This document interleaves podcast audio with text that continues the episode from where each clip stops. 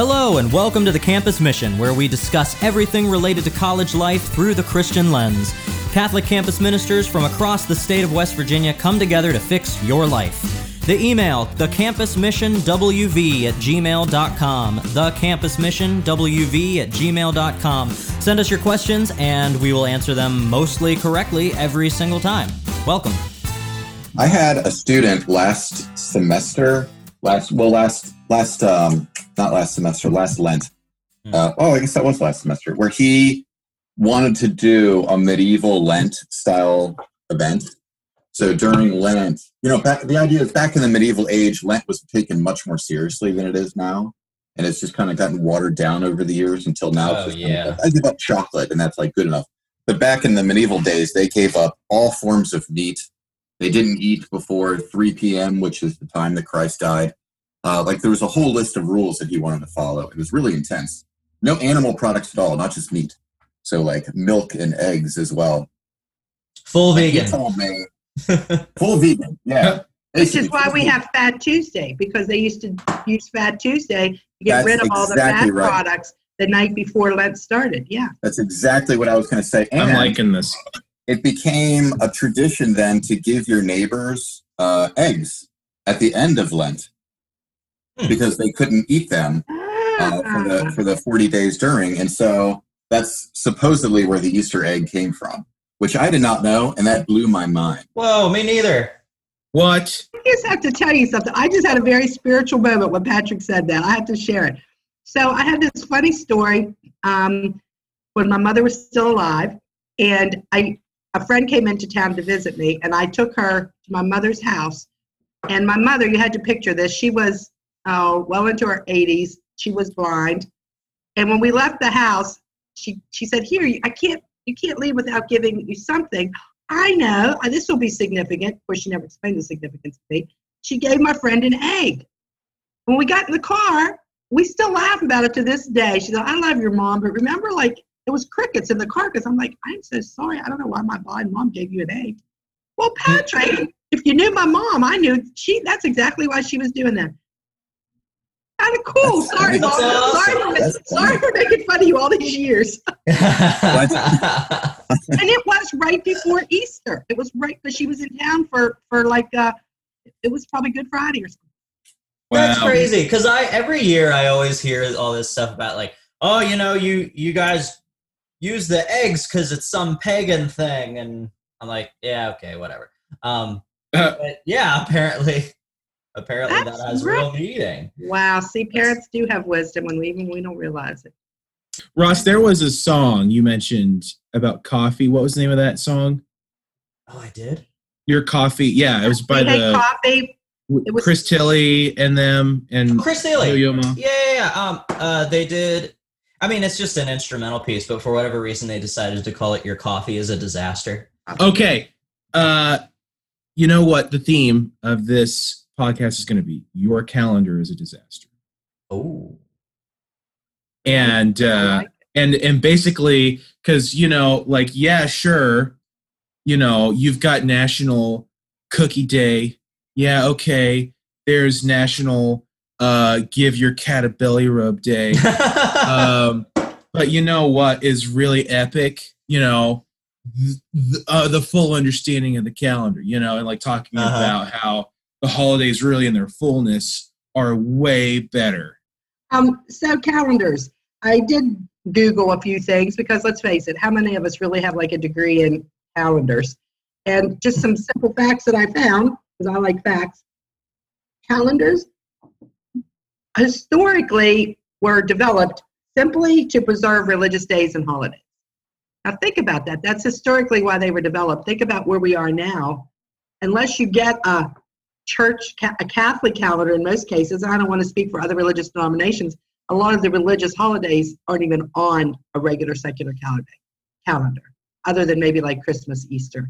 But Mhm. um, many even though them are not even holiday literally means holy day. Exactly. Yes, Ross.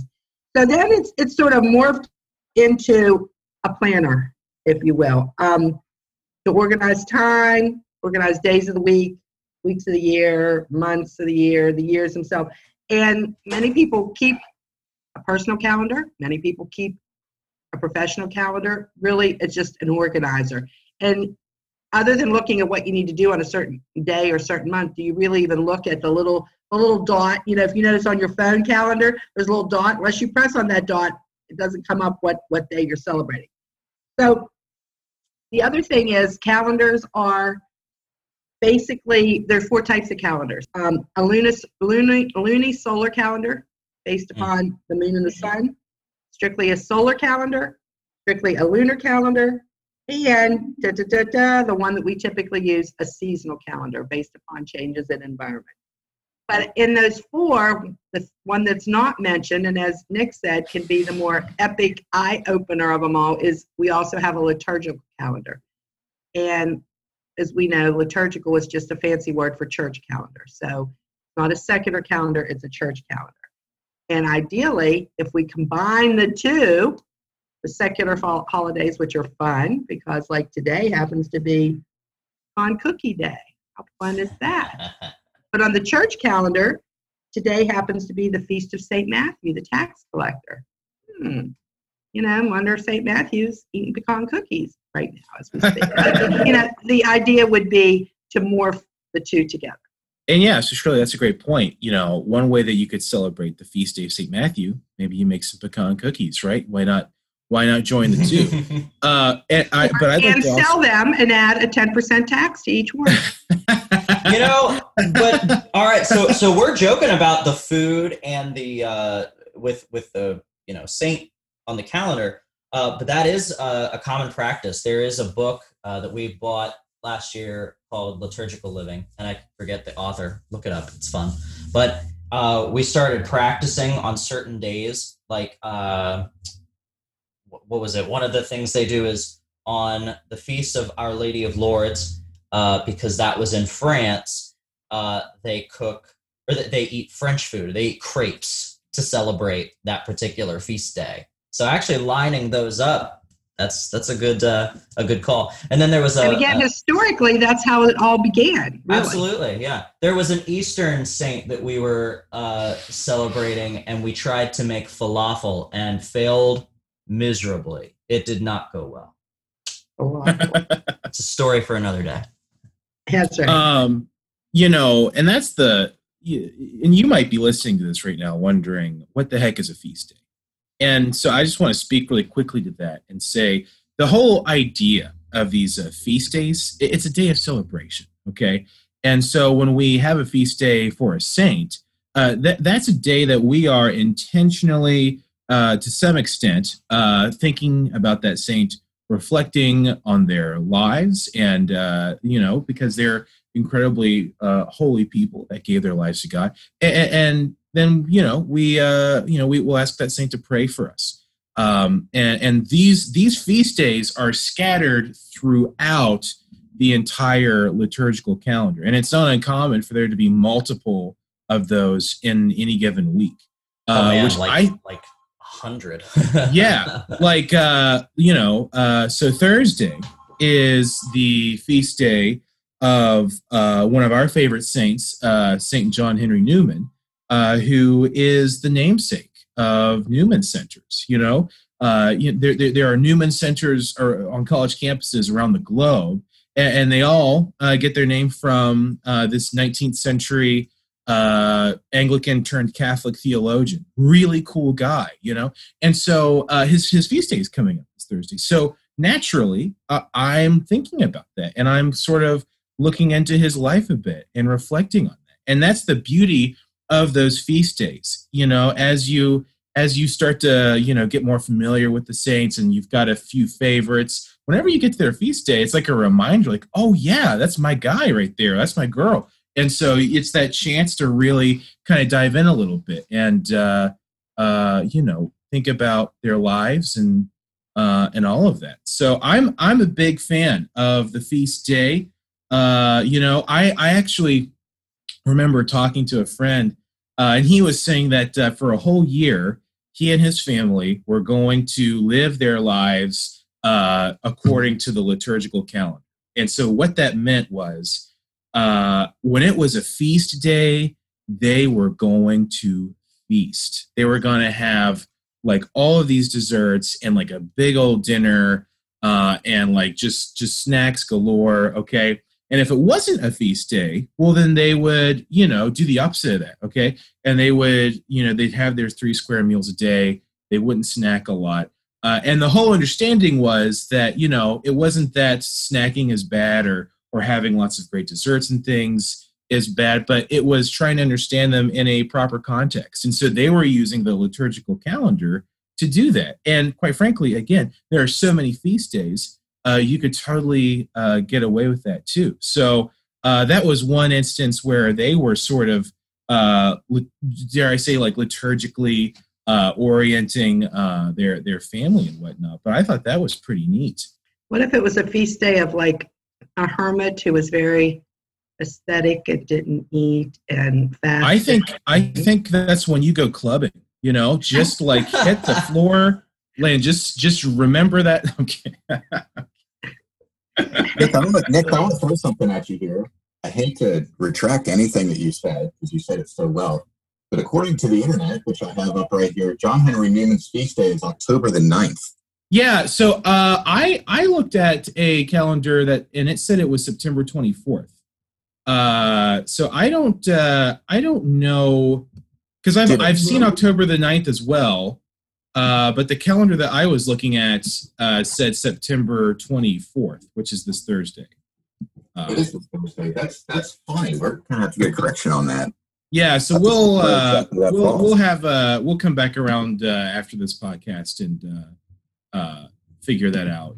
So Nick, I am sitting here also next to my computer with kind of a, a pie chart kind of thing that's got the all the months of the year around the outside, and it's broken up into big chunks ordinary time, Advent, Christmas, Lent, Easter. Can we talk about that? Because that is something I think, even that most basic uh, idea is something that I think a lot of people aren't familiar with, just from the conversation. Absolutely. And Patrick, that's the actual liturgical calendar that you're viewing. Right. So our, our secular calendar is linear.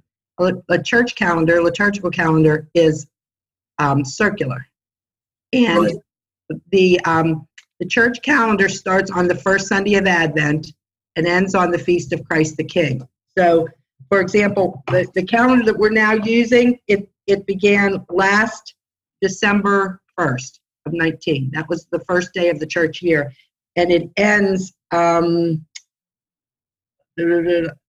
November 29th. November, well, yeah, the, the first Sunday of Advent begins November 29th of this year. Right. So um, people oftentimes in, in church circles will say Happy New Year on that day because that's when we begin. So December 31st is right in the, you know, in the Christmas season. It's not the end of the year for us. So yeah, yeah and it's all cyclical. And it's actually in the beginning of the year. Advent's the beginning, yes. Feast yeah. of Christ the King is the end.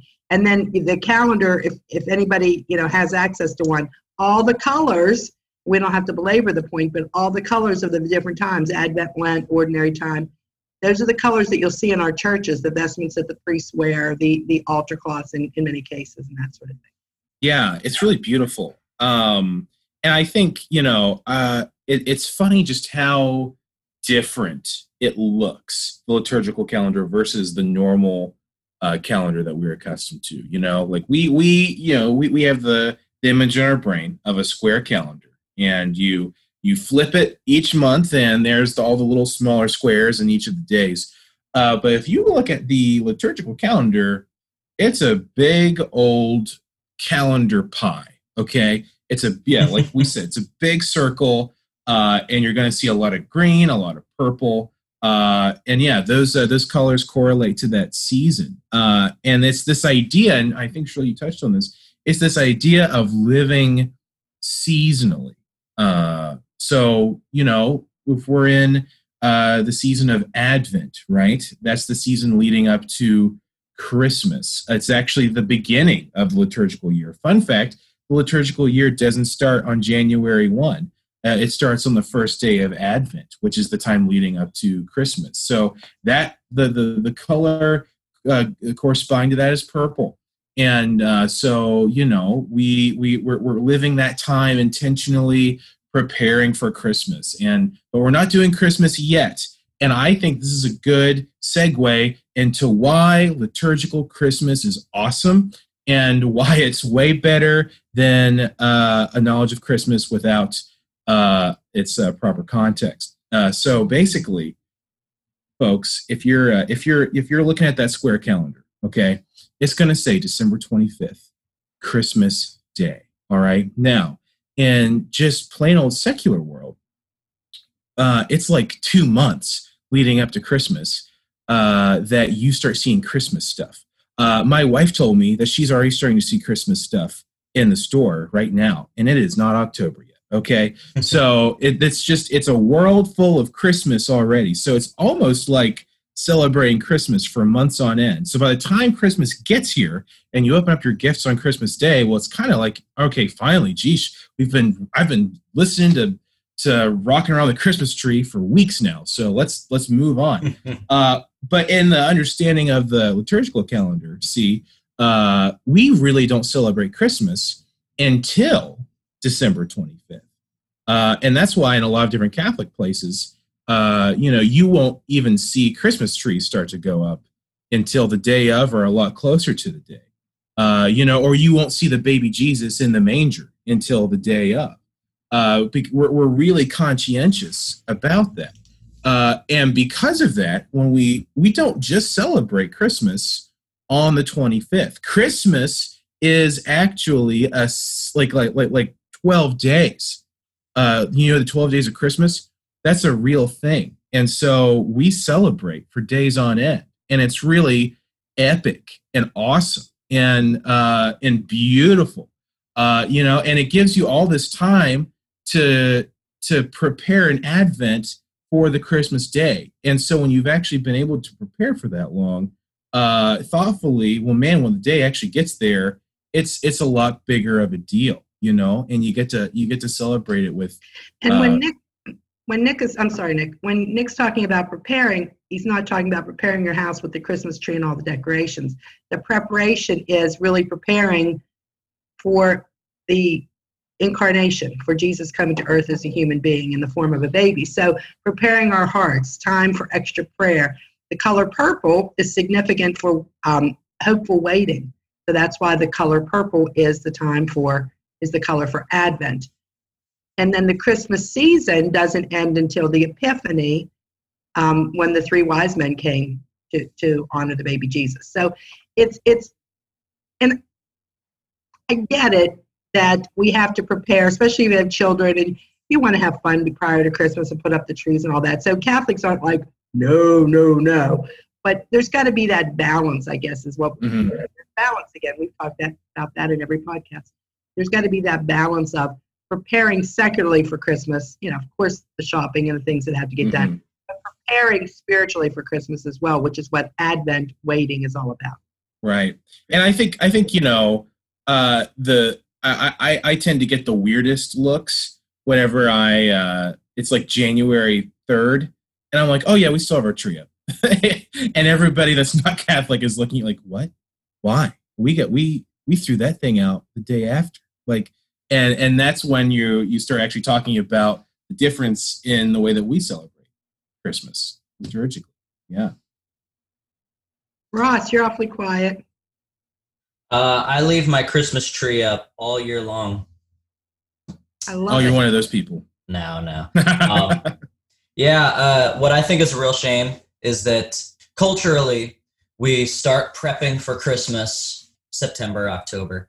Uh, I don't think that's particularly a bad thing. I know a lot of my a lot of my friends are like, "Oh my gosh, like, wait, hit the brakes here," and I uh, like, well, no, they actually we're supposed to prepare somewhat early. That that's what Advent is. But culturally, we don't know what Advent is because that's that's a very that's a very Catholic thing. It's a very, or or at least something specific to churches of a liturgical tradition, which uh, more and more many churches in in our country are not.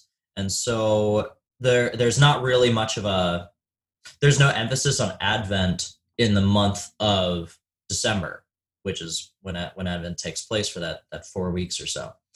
The the other thing that I think is really sad is that there are no good Advent songs. All we get is like, yeah, rocking around the Christmas tree for three months. Uh, but everybody's like, an Advent song. Uh, "O Come, O Come Emmanuel." Like, yeah, that's that's a good one. That's it. that's all I got. Just the one. Just the one.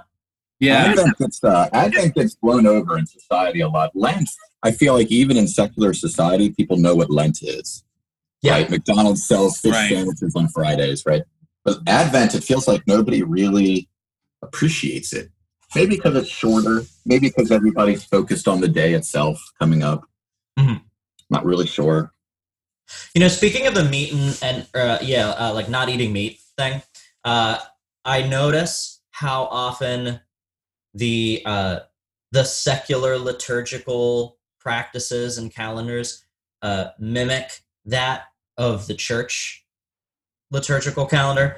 In, ter- in terms of uh, so, so one example i think is kind of funny is that there's there was at least for for like five seconds some people were talking about this in the uh, environmentalist movement where they were saying people should give up eating meat for uh, one day a week to help the environment. They were like we should have a meatless monday. And i'm like Catholics have been not eating meat on Fridays forever and ever and ever. it's like that. I don't think they didn't mean to do that, but it's funny how just like, uh, yeah, actually, I, I'm with you there, guys. I, I think that's a great idea. You, you, should maybe move that to Friday. Do a meatless Friday. right. Uh, yeah, that is that is it's very funny. funny. Um, yeah, yeah. I uh, I'm really uh, I, I I'm you know I'm gonna also speak into a little bit uh, about Easter as well.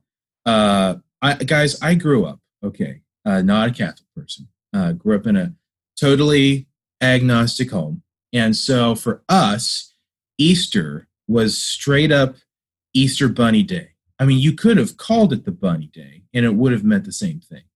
Um, and don't get me wrong, I loved my mother's Easter baskets, and she's listening. And mom, I want you to know those Easter baskets are great, and I'm not just paying you lip service. Okay? They're amazing. um, but uh, you know, just the Easter bunny kind of gets lame by like age of 10 or like 11 like uh and so and it's like okay what's what is this bunny like i don't understand what it is you know and so without without that broader uh, understanding of it right because for us in the liturgical calendar easter is like the biggest day of the year i mean you know we're it's the day that we are celebrating the resurrection, right? Of Jesus. Yeah, that's that's like the whole point of everything we do for us. Right. Yeah, exactly. I mean, honestly, it culminates in, mm-hmm. in that day. Um, the Easter Vigil is arguably the most beautiful or one of the most beautiful liturgies uh, in the church. That's the day that uh, all of the people who are coming into the church, uh, you know, they're baptized and confirmed and everything. I mean, I, I came into the church at the Easter Vigil. And so, you know, me as a college student, uh, I'm I'm in this parish and all the lights are off, and uh, then everyone everybody comes in with candles, and the place is just lit up, and I'm like, wow, Easter is actually really really cool. I yeah. wish I would have known that growing up, how cool Easter actually is and how epic it actually is. And that, that's the sad thing about just uh, you know like a straight up secular calendar is it it just uh, strips the the the the truth and beauty and epicness of of a day like that, which mm-hmm. is a which is a shame. And so you know that's one of the many reasons why I uh, I'm going to promote the heck out of the liturgical calendar because yeah, uh, it's uh it's pretty darn sweet. Well, and, and you know what? I can make a little bit. Uh, some sometimes I make that little bit of criticism about even even the church tradition uh, because what you're saying is the in our societal calendar um, we strip away a lot of that epicness right a lot of that beauty mm. a lot of a lot of those really cool things um, i remember uh, converting and going to mass and getting ready for easter vigil where i was going to be confirmed and doing all of it because i n- not because of any particular tradition or ritual but because I found the truth, right? And I wanted mm-hmm. to be wanted to be confirmed into the fullness of the truth.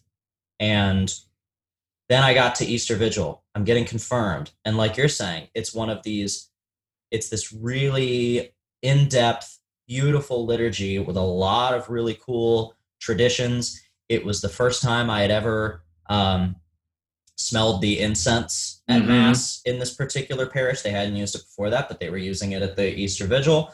And I remember thinking, wow, that that smells so good. Why don't you burn that at every mass? Or you know, a, a- a lot Yeah. and a lot of these special things that that we do, uh, different different uh, music, certain uh, chants, certain pieces um, that that really bring that that liturgy alive.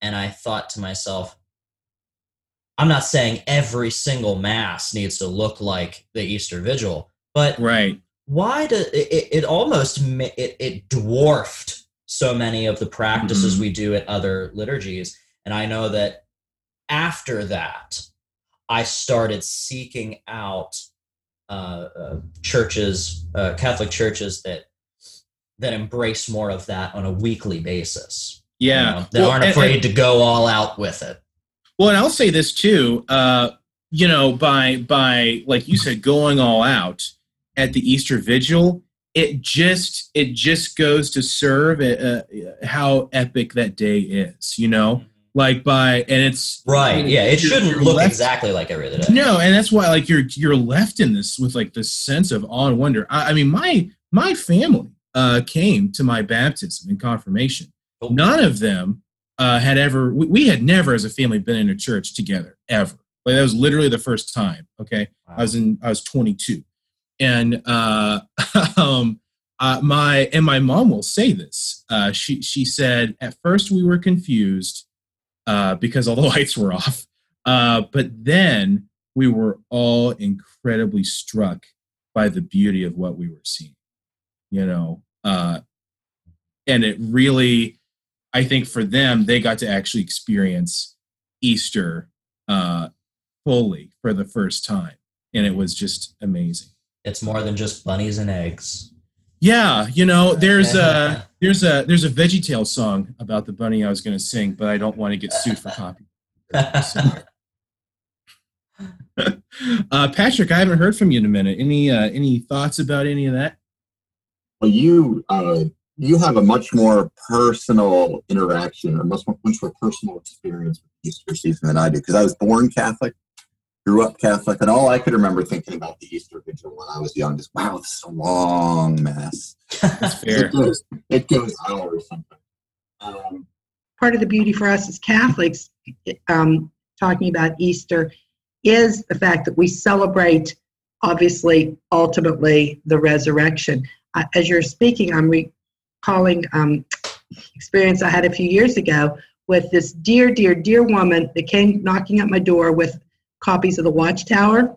Okay, um, Ah, and I'm not one to shut the door and say I don't want to hear. I love to talk and I love to, to share differences.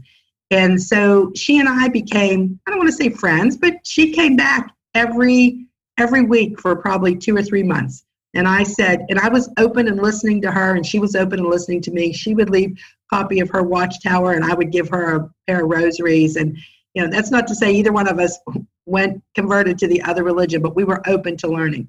But um, it was getting it was nearing easter and we were talking about that. And she was she invited me to her good friday service at her church and i was kind of surprised that they celebrated good friday. Yeah, and then i started talking about easter and here's where i came to a great understanding. They celebrate good friday because they celebrate the fact that jesus christ lived and walked the earth and they consider him the greatest prophet that ever lived they don't celebrate Easter Sunday because they don't believe he was God. So they will celebrate the fact that he was put to death for his teachings. They don't celebrate the fact that he rose because they don't believe he's God. So they stop their liturgical year, if you will, on Good Friday, which I, I had never heard that before, and I thought that was pretty interesting. So people, um, not mainline Christian denominations, but many of the other religions, they do celebrate, and we're looking at the calendar, up to Good Friday, but then they they stop with the resurrection. Which would Yeah. make sense. Mhm. What about Halloween? That's right around the corner. Let's talk about that. a little. Yeah. Oh man. So ha- Halloween is uh, just a few weeks away, and uh, I I think I'm sure all of us know some some folks that they they dig some Halloween time. They've they're they're celebrating Halloween right now. like they yeah. are they are just I mean they're they're all in on it. And I want to say right now, uh, dear listener, um, Halloween is cool, and uh, I like Halloween a lot. Uh, what makes Halloween even cooler is understanding uh, where it comes from. So, uh, in the uh, liturgical calendar, uh, we have a day called All Souls Day. Okay. Uh, all right. Well, gang, uh, we'll go ahead and uh, uh, call this another podcast. Uh, Patrick, Ross, Shirley, thank you all so much for uh, hanging out, talking uh, calendars uh, and the beauty of them. Uh, we will be back uh, next week for another podcast uh, where we discuss uh, all things uh, involving uh, the church and you, uh, students, and we hope you have a great and wonderful week ahead. Uh, thank you so much again.